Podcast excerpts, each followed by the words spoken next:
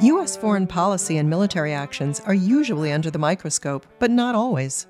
I'm Dr. Lynn Pasquarella, president of the American Association of Colleges and Universities. And today on the Academic Minute, Jason C. Mueller, assistant professor of sociology at Kennesaw State University, looks into a more covert war on terror. Many Americans are aware of the U.S. war on terror taking place in Iraq and Afghanistan. Fewer Americans know that the U.S. has engaged in a war in the East African country of Somalia for the past two decades. My research documents the hidden human and economic costs of this covert war in Somalia.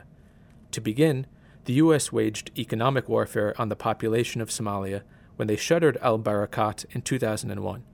This was a money remittance system that served as a vital lifeline to the Somali economy. It also operated key telecommunication and water purification systems in the country.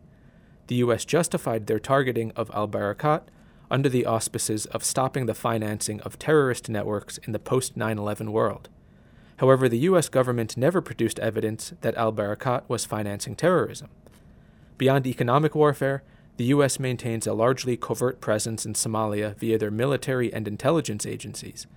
Over the past 15 years, hundreds of airstrikes have been conducted by the U.S., with scores of Somali civilians killed.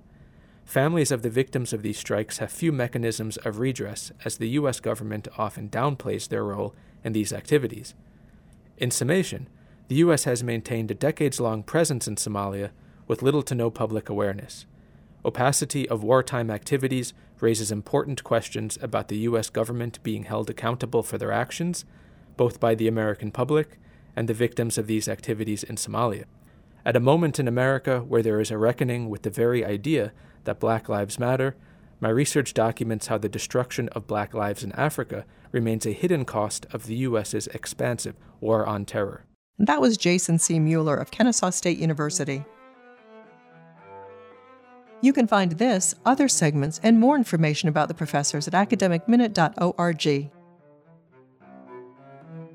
Production support for the Academic Minute comes from AAC&U, advancing liberal learning and research for the public good.